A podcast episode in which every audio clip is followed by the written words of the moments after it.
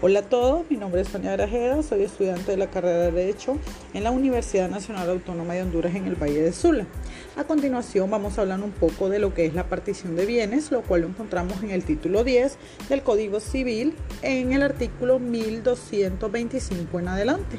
En este dice que ninguno de los consignatarios de una cosa universal o singular será obligado a permanecer en la indivisión la partición del objeto asignado podrá siempre pedirse con tal que los consignatarios no hayan estipulado lo contrario. Es importante decir que no pueden estipularse proindivisiones por más de cinco años, pero cumplido este término podrá renovarse el pacto. Las disposiciones precedentes no se extienden a lo largo de dominio privado ni a los derechos de servidumbre ni a las cosas que la ley manda mantener indivisos. Si el difunto ha hecho la partición por acto entre vivos o por testamento, se pasará por ella en cuanto no fuere contraria al derecho ajeno.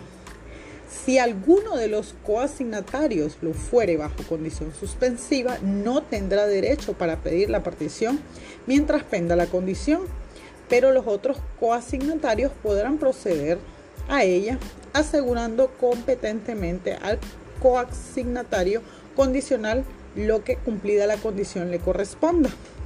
Si un coasignatario vende o cede su cuota a un extraño, tendrá este igual derecho que el vendedor o cedante para pedir la partición o intervenir en ella. Si falleciere uno de los coasignatarios después de habérsele diferido la asignación, cualquiera de los herederos de este podrá pedir la partición, pero formarán en ella una sola persona y no podrán obrar sino todos juntos o por medio de un procurador común. Los tutores y curadores y en general los que administren bienes ajenos por disposición de la ley no podrán proceder a la partición de las herencias o de los bienes raíces en que tengan parte sus pupilos sin autorización judicial. En ningún caso se nombrará sino un solo partidor. No podrá ser partidor sino en los casos expresamente exceptuados el consignatario de la cosa de cuya partición se trata. Valdrá el nombramiento de partidor que el difunto haya hecho por instrumento público entre vivos o por testamento, aunque la persona nombrada sea de las inhabilitadas por el precedente artículo. Si todos los coasignatarios tuvieran la libre disposición de sus bienes y concurrieran al acto, podrán hacer la partición por sí mismos o bien nombrar de común acuerdo un partidor y no perjudicará en este caso la inhabilidad indicada en el antedicho artículo.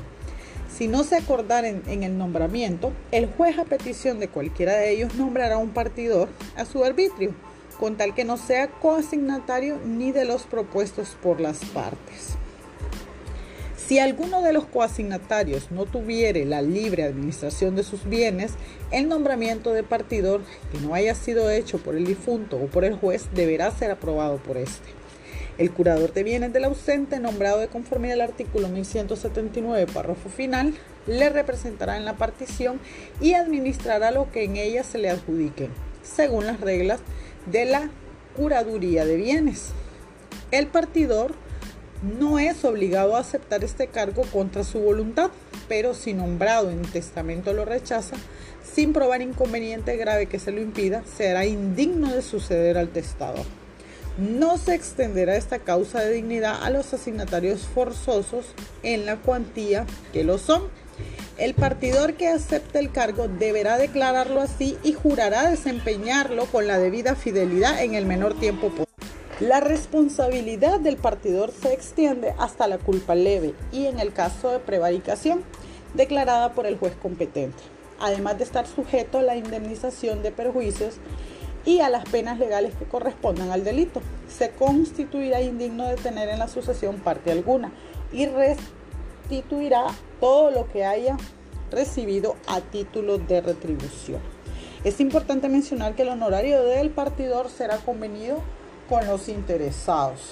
Antes de proceder a la partición, se decidirá por la justicia ordinaria las controversias sobre derechos a la sucesión por testamento o intestado, incapacidad o indignidad de los asignatarios. Las cuestiones sobre la propiedad de objetos en que alguien alegue un derecho exclusivo y que en consecuencia no deban entrar en la masa partible serán decididas por la justicia ordinaria y no se retardará la partición por ellas. Decididas a favor de la masa partible se procederá como en el caso del artículo 1260. La ley señala al repartidor para efectuar la partición al término de seis meses contados desde la aceptación de su cargo.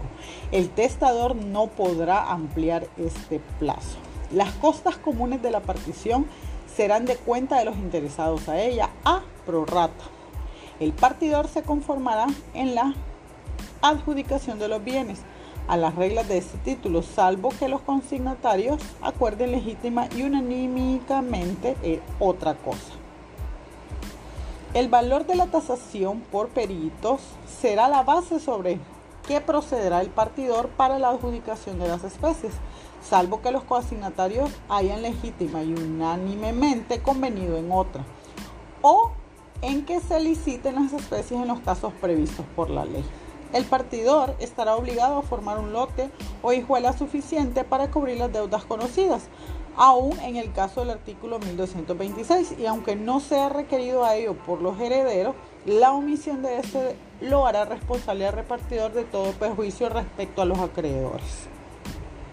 El partidor liquidará lo que a cada uno de los coasignatarios se deba y procederá a la distribución de los efectos hereditarios teniendo presentes las reglas que correspondan.